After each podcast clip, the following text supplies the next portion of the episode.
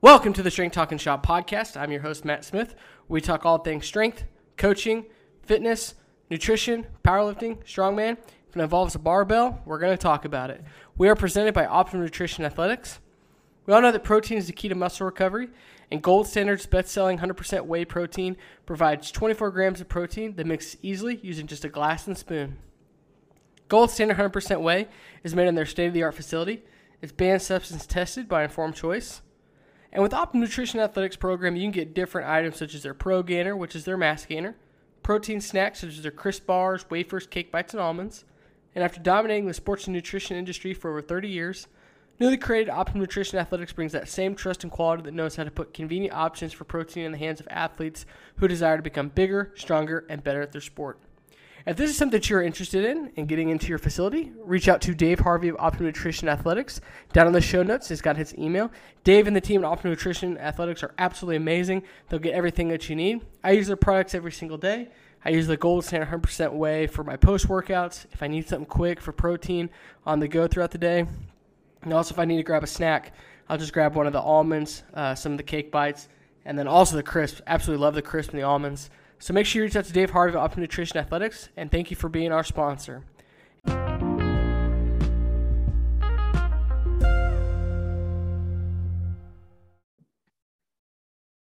What's up, guys? Welcome to the Strength Talking Shop podcast. I am very excited uh, to have uh, Michael uh, Silbernagel. He is the head strength and conditioning of the University of Mary. Is also the owner operator of Black Flag Barbell Performance LLC. Good morning, Coach. Morning. Thanks for having me, Matt. Absolutely. Uh, we talked before the podcast. I'll go ahead and tell people now. So, um, you know, Michael was a coach that I followed very young in my career, uh, just because I was at a Division two school, um, and University of Mary is a Division two school. So it's kind of full circle, just kind of really cool to get to talk to somebody and, and learn from somebody that you followed for a really long time. And if you don't already, I highly suggest you go uh, follow everything that they're doing at the University of Mary because it's absolutely tremendous. So to kind of dive into it, what's what's going on at, at the University of Mary? Well, right now, you know, I think like a lot of other schools around the country, we're just getting back into the swing of things, right? Yep. Uh, coming back off that winter break. So getting excited and trying to build off of things that happened in the fall. Yeah. Uh, good, bad, and different, but that's that's kind of where we're at currently. So you talked about from building from you know from the fall into the spring and stuff like that. How have you evolved over your time at the University of Mary? You know, you I know you were at you know Colorado State, and then now you're at University of Mary. You know, talk to me about that evolution from the beginning to now. Uh, you know, I think the the first thing it's, it's got to be what kind of mindset do you have. Like I'm actually was talking with my graduate assistant this morning, one of them, and a different coach came into our, our workout and was like, "Well, how did you do today?" Talking to the the graduate assistant, and he goes, "I did good." And I just sat down in my chair, and he goes, "What?" And I was like, why do we have to have like an absolute answer? Yeah. Right. And the the sport coach that came in was like, yeah, why can't you just come in and say, I, I coached my tail off today? And I was like, I would love that response. Right. Because we've gotten into this era, I'm probably gonna ruffle feathers, right? But we're either good or we're bad. And there's nothing in between anymore. Right. Right. Um, and I think where I've evolved is I've always had that be better thought process um, if you were to walk into my room, you might be like, Coach, looks great, things are going well, and I'd I'd be like, yeah, but what can I be better at? Like what? And, and that's a flaw at the same time. But that evolution of be better has taken us from six platforms, six double-sided half racks, and two sets of dumbbells to right now, if you look in a room, and if I'm looking to my left, it's because I'm looking into my weight room. We have 12 of everything. We have 12 racks. We have uh, 12 platforms. We've got 12 Swiss bars, safety squat bars, trap bar deadlifts, band attachments, chains. Like the constant motto of be better has happened not only in stuff, but in people. It started from me. Then we added a GA, then two GAs, now full time on top of that. So the be better thought process, probably since you followed us or until now, has continued to be what's driving our department. It's not just a me thing; it's it's an us thing. it's driving our department to continue to put the best things forward for our student athletes, but at the same time, the best things forward for us as a staff, right? Like my job isn't to burn anybody to the ground. And I say that because I don't like the word burnout. That's a whole different story. I don't want to take that candle and completely just have it burning nonstop to where the love that I had when I got into this profession is no longer there, or to take a young coaches and just completely squash it. Right. But at the same time, it's also to make sure that we're fueling it the right way. Exactly. We're not just saying good job all the time, right? It's we're showing that path as to how do we be better. And um, from a personal aspect of how have I changed, right? From a programming standpoint, et cetera, the pandemic really changed it. And what I mean by that is it reinforced things that I already did maybe in my own training that now really, really, really made sense with athletes, right? Because when the pandemic hit and we went to, instead of 36 in the room, you went to 12 in the room, one per rack. And how can you train maximal effort without a spotter? And what about, right? And I think I've said that's in a different uh, conversation, but you had coaches who either taught athletes how to try to power clean a bicycle or coaches that looked at different ways for force development. Right. Right. So me and my staff sat down and were like, okay, we really, lack of a better term, went went into Louie's world, right? And then started reading Russian texts even more so in detail of what can we do from a repetition standpoint? What can we do from a force development or dynamic effort standpoint? And what can we do from a maximal effort standpoint? And then how can we utilize angles and bars, et cetera, yep. to keep that accommodation from sticking, right? Because the way that we were doing it, which was maybe a little bit more linear or block periodization for the majority of our athletes, was not possible with what we were able to do in the room.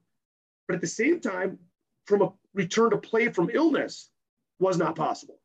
Because if you're out for two weeks of quarantine because of close contact, let's say you weren't even sick, well, now you potentially just missed your strength block or your GPP block.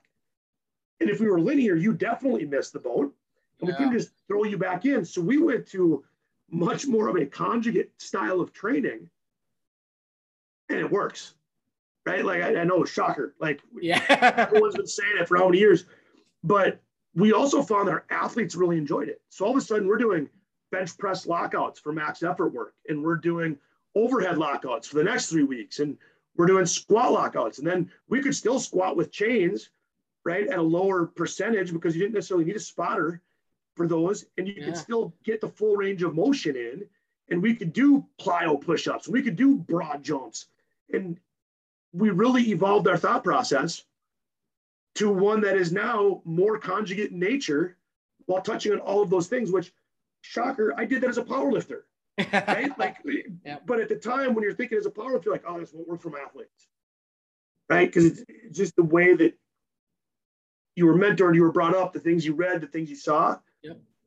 Now we we do our style of conjugate to where we still steal from other people and, and our template's a little bit different and it has to work with what we're aiming for because we do still utilize Olympic lifts, etc. But that's probably the biggest way that we've evolved our program uh, over this time. I love it. The uh, the tiny gains every single day, right? So you talked about having six half racks to now 12. You know, that didn't happen just overnight. It took a long time. And then being able to adapt, like how incredible is that as a coach? You know, you've been coaching for a really long time to be like, okay, I need to put bias aside. What is the best thing that I can do for my athletes? And corresponding with your, or, you know, conversations with your staff too, as well. Like, how can we better suit the athletes? Because at the end of the day, that's what the goal of, of being a strength coach is. Like, you want to help the athletes be better at their sport. And I think that's awesome that you were able to evolve, to be able to, I guess, pivot, adapt, whatever you want to say, into that because so many coaches fall into their bias of like, nope, we did linear, we follow this, and instead, you know, we need to change things up.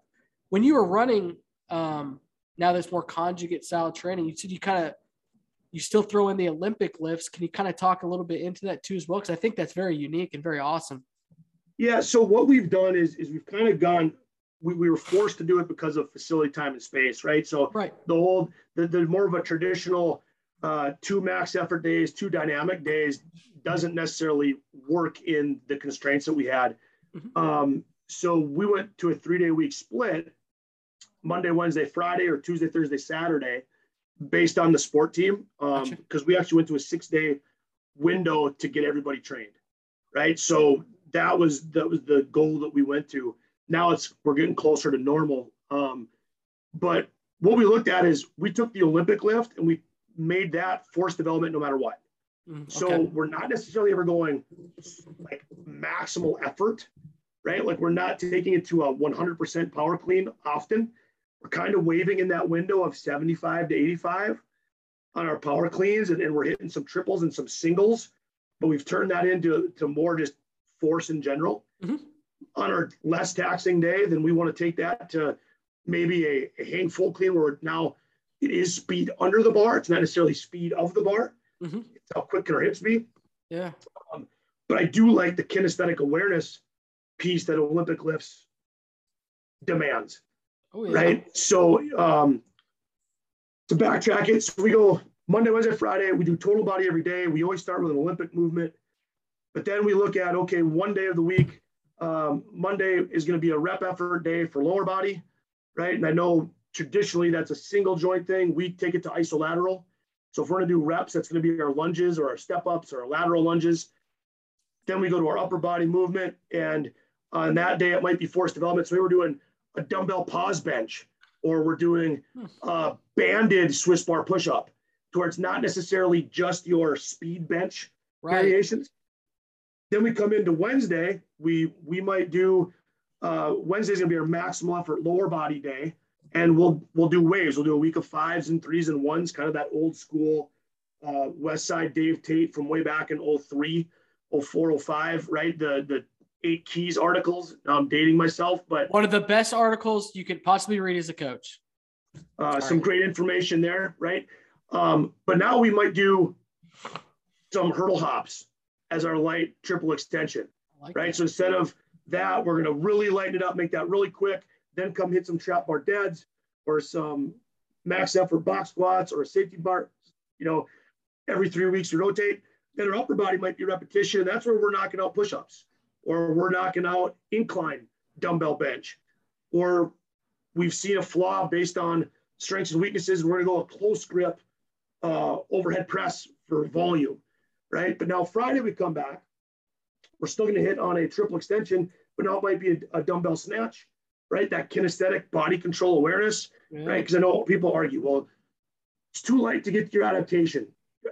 I'm not saying adaptation, I'm just saying control right? Like, can we fire in the right patterns? Can we go from contract, relax to contract?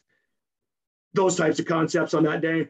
Then our lower body might be speed. So now we're going to bring in three week wave of front squats and then a three week wave of back squats. And we'll rotate. And then we'll do a max effort upper body on Friday. Okay. Right. So that's kind of how we've tied that all together. Uh, I'm sorry I'm losing my voice. It's already been a fun first week. for sure. What I like is you talked about the waves, like the waving of the five three one back down, or the waving of the the max effort exercises too as well. I think I, I've personally found that to be really successful for myself. Is waving band tension maybe, or if it's not band tension, just waving it like a 50, 52, 54% kind of thing. I think that's huge. But what I love that you talked about was the awareness when it comes to the Olympic weightlift. And especially in that 75 to 85% range. Can you kind of go into that a little bit deeper, maybe? Because for me, that's where I've found it to kind of be that bread and butter spot of getting all of what you need to where you're not having to hit a like a 90% plus uh, power well, we, we found the best benefit there, right? Like the force velocity curve, that's kind of your sweet spot. Right. Reading right. literature. And if we wave it accordingly, now I don't do a ton of reps. We might go like a three, two, one, one type scenario because that way it's not super taxing and we want every rep to be purposeful. Yeah. And you can go, well, what about muscular endurance? If I'm doing cleans for muscular endurance, me personally, I've got to diff- I got to look at something else. Right. So I want to see that snap, that pop, and can we build from that? And if we wave up that way and we almost recycle the same wave, and now we just preach bar speed, right? Like move faster, make it fly, open the hands up, get up off the ground. All of a sudden, our maxes have gone up. And not just our maxes on our cleans, but we've seen our maxes on our vertical jumps correlate to where we went uh, this entire fall with our, our travel group of football. That was the wave they basically waved in. And as the season went on, we actually didn't even catch the clean. We just high pulled it. Yeah. So I didn't want that eccentric force, a way to deload.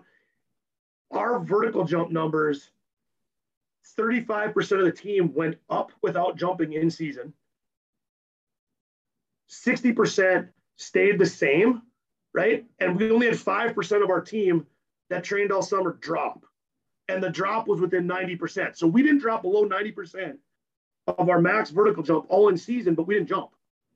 That's right? incredible. So that that wave to me showed that those percentages and, and intent. You ha- it has to be intentful, yeah. right? It, it, it cannot be uh, a slow grind reverse curl uh, type of a movement, but that's kind of how we've been able to to manipulate those aspects. And like I said, we will then take it to a high pull. Sometimes it might just be a clean pull. Yeah. Uh, if we're trying to deload some stress on the body, while still having intent of that intensity with bar speed matched up. What I love that you talking about was the intent, especially when you're working with that force development that you're talking about, because there's nothing worse than you you hate to see when somebody's talking about like a dynamic effort or something like that, and it's it's not there's no intent behind it at all. It's just kind of a going through the motion kind of thing. I think that right there, you nailed it on the head. It's like how how much intent do we have within that exercise. And then that goes into your max effort stuff too, as well. Yep. Like if you don't have, if you're not set up, braced, ready to go, I mean, you're gonna have some issues with that max effort exercise. You know what I mean? I think that's the, you know, to go back to your initial question of what have we grown on. I think I actually coach warm ups more now than I ever have before. Really? Okay. To where we really like, if I see a sloppy warm up set, I will blow the whistle and chew some tail and go, listen, we're doing two sets of five on warm ups.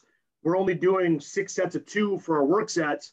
So if you're sloppy on your warm up sets, that's 10 reps.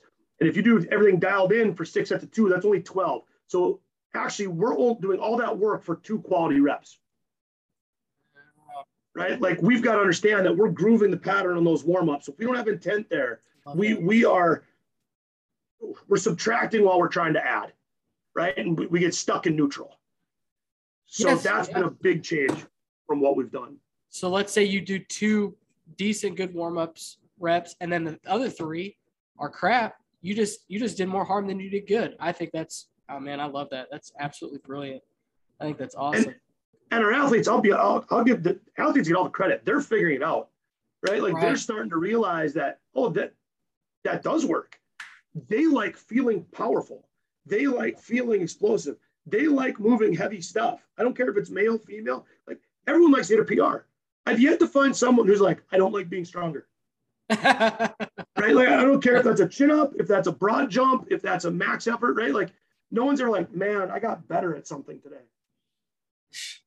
I, I don't know why I came. Like, yeah, getting better, improvement fuels all fires. Exactly. And our student athletes have taken that and have ran with it, and I'm, I couldn't be prouder. That's incredible, man. Well, that that just shows what kind of culture you've you've built over time too, as well.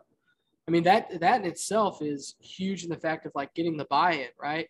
And I think that's a you talked about a PR thing. Like if an athlete can, let's say they do one more push-up than they did the week before, and they can see that on their sheet, whatever you've got, whether you TeamBuildr, I don't know what it is, but like that goes a long way with the athlete and building the culture that you want because they can see well, it it, it's uh it's enjoyable, right? Like I think the coach's job is to set the standard, and it's the athlete's job to build upon it and yeah. to hold it.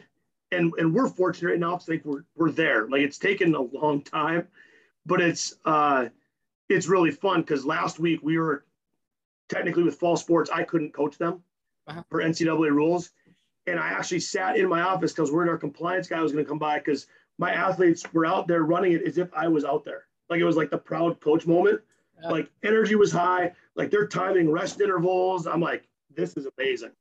Right? Like this is what we want. And then yesterday when I finally was able to coach him again, like it was just we didn't skip a beat. right? Like those are the fun moments from a coaching standpoint that you can't wait to be a part of too.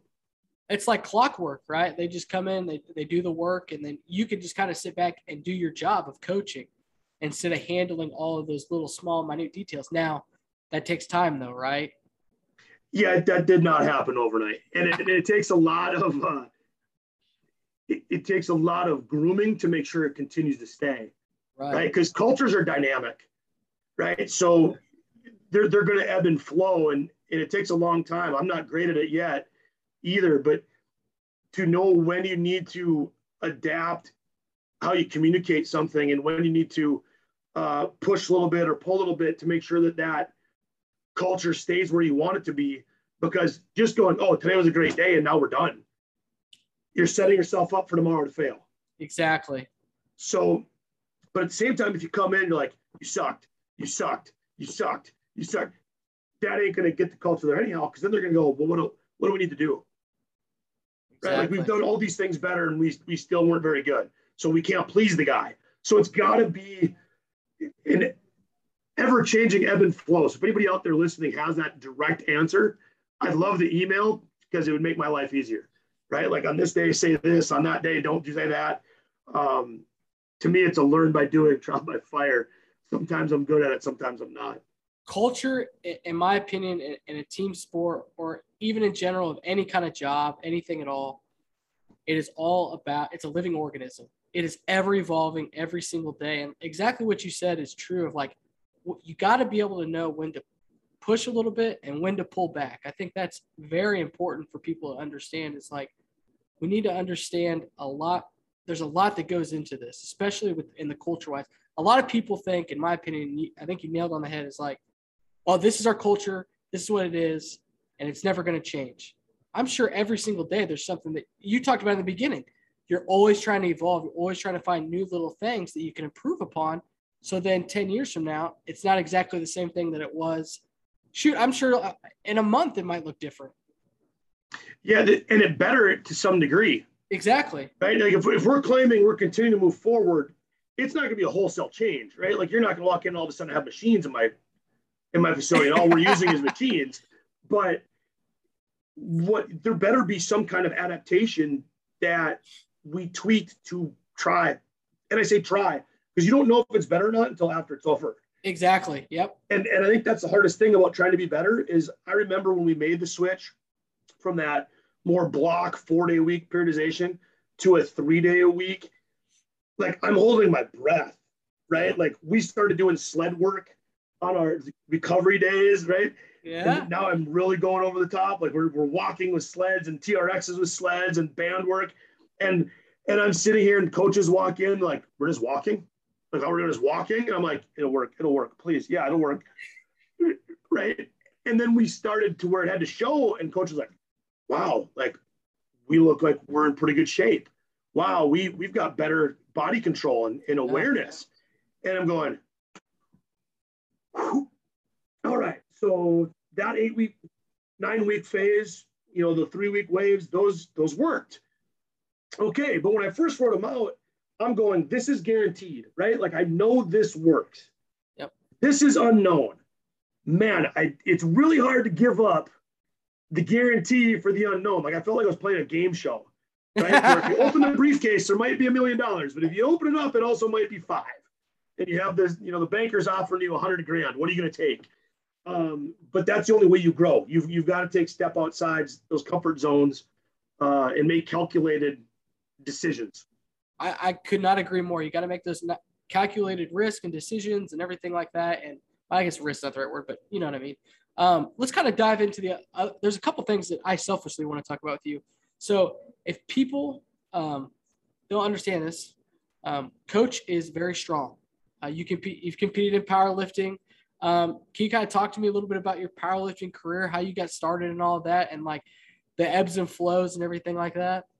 Sure. Well, well, strength is relative, Matt. There's always someone stronger, right? um, but I, but I do thank you uh, for that. Um, I think being a farm kid, like going way back to when I when I first started, being a farm kid in North Dakota, you just did stuff, right? Yeah. Like there was there was things that needed to be done and you just had to get it done. Like I remember dad telling me to you know, to put the tire up on the tractor, the, the dual, you know, to get it hooked up.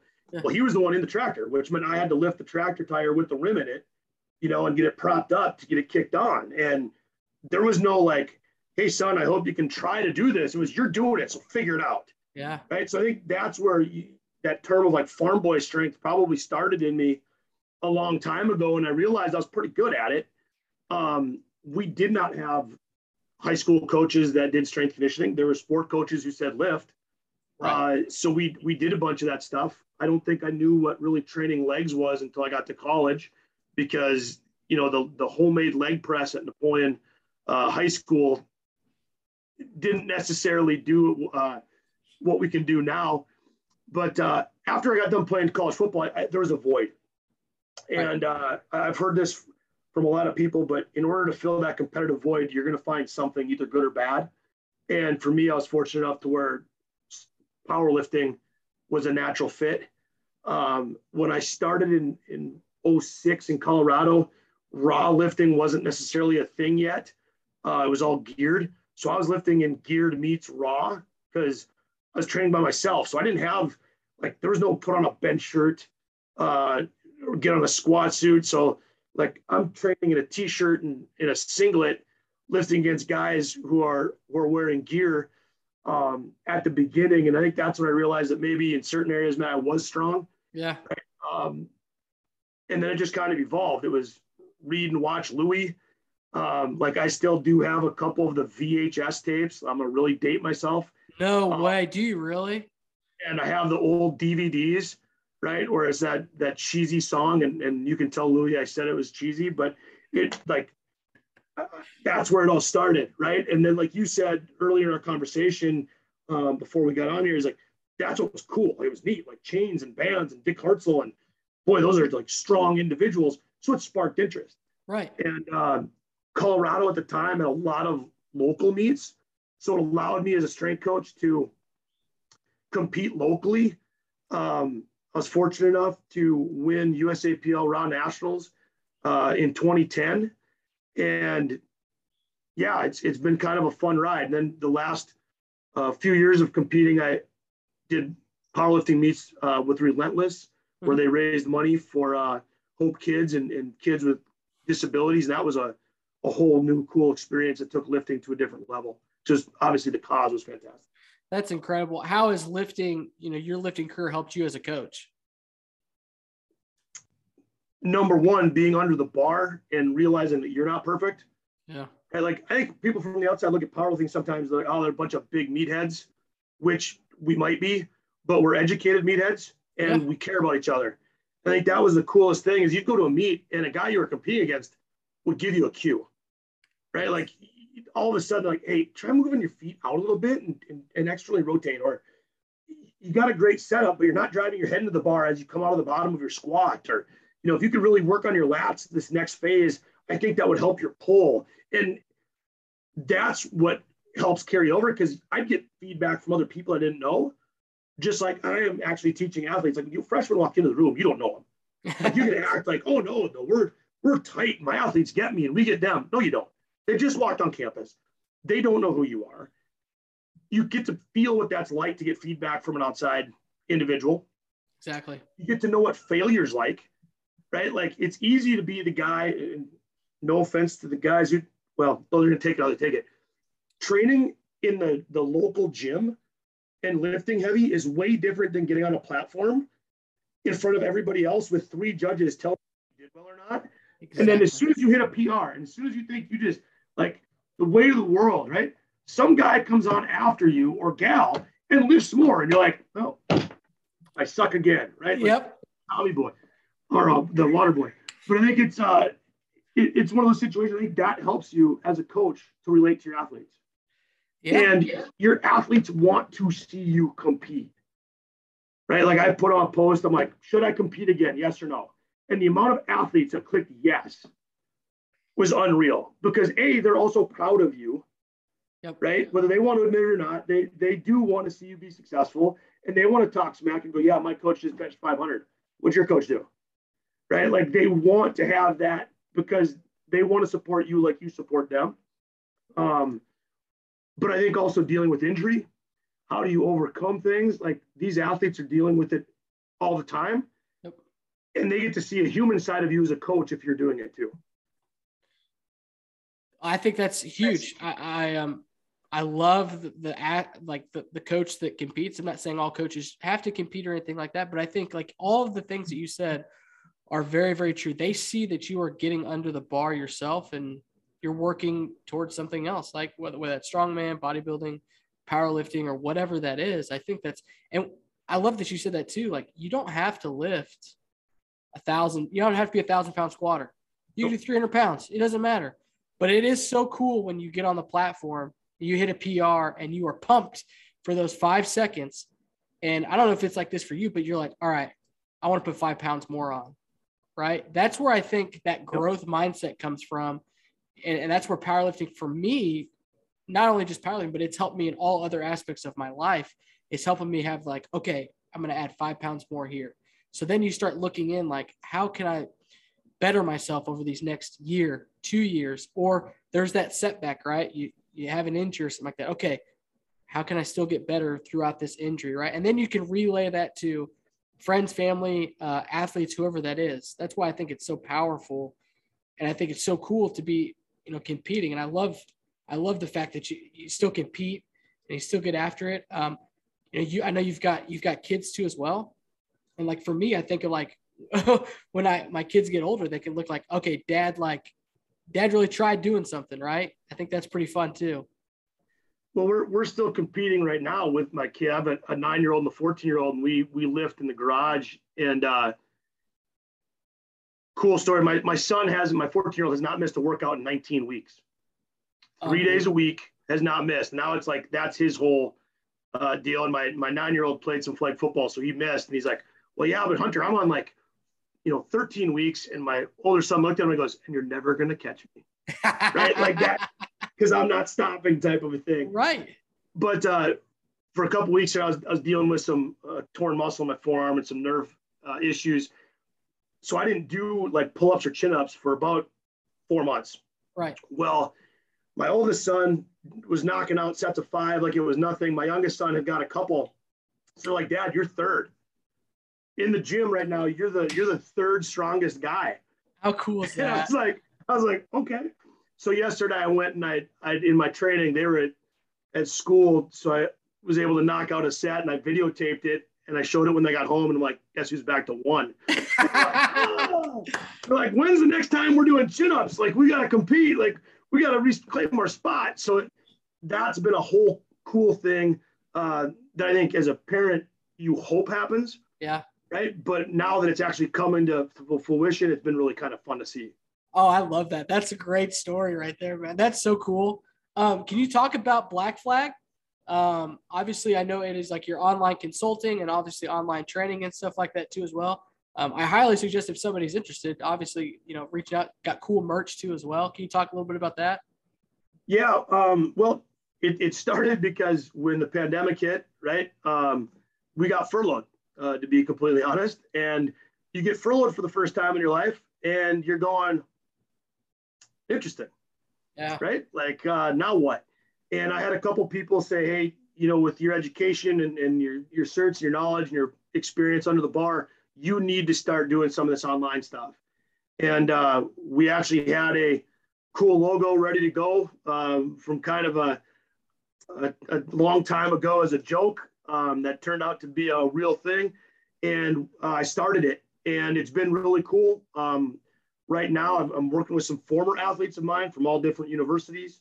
Uh, I haven't really promoted a whole lot, but I think it's Black Flag itself is every pirate ship had a flag. And I haven't even told you this yet, Matt, but everyone had a flag, right? Yeah. And you knew that when back in the day, two boats met, you raised your flag, and you're like, I don't know what it is. Let's let's battle it out. Let's see what happens. Or you raise your flag and you saw that boat and you're like, whoa, whoa, like I take our stuff, just don't don't end our life. Right? Like that was kind of how it worked. Well, that's what I love about training. Every day it's can you raise your flag against whatever you're fighting on that day. Right. And you'll see that hashtag raise the flag. And it's it's really about your battles with yourself, your battles with the bar, your battles with the dumbbell. Like, what do you want to represent in training. It can be I want to lose weight. I want to be in better shape. I want to be stronger. I want to be an athlete. It doesn't matter. Yep. Right. I just want to be consistent, like my 14 year old. Right. Yep. Like, but raise your flag and take on whatever challenges come that day. And that's kind of where Black Flag Barbell came from.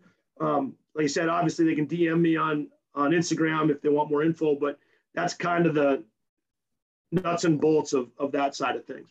I absolutely love that. The raise the flag. I'm glad that you shared that with me. Thank you so much. Well, Coach, it's been an absolute honor to have you on the podcast.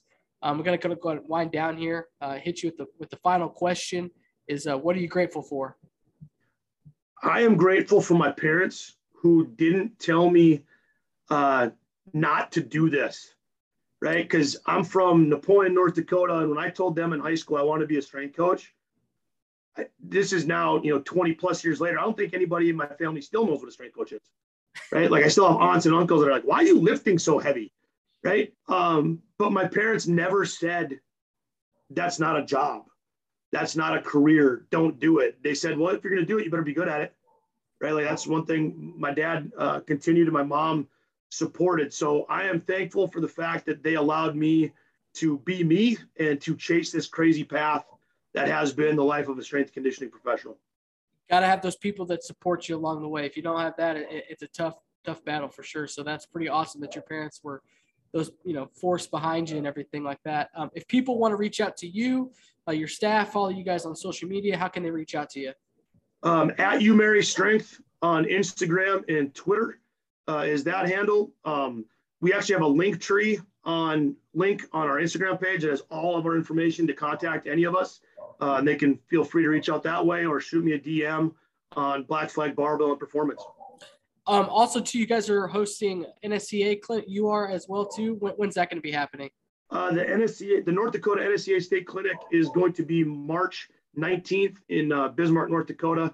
We have a great lineup. Uh, Donnie Thompson's coming for body tempering, and we've got some return to play from cancer. You name it, we're going to be talking about it. Awesome. Well, if you're you know able to go to that, guys, make sure you do it. Coach, again, thank you so much for being on the podcast this week. Thanks for having me. Absolutely. Well, hey, everybody, make sure you follow Coach. Um, go follow them on social media. Go see what they're doing. And everybody, stay strong.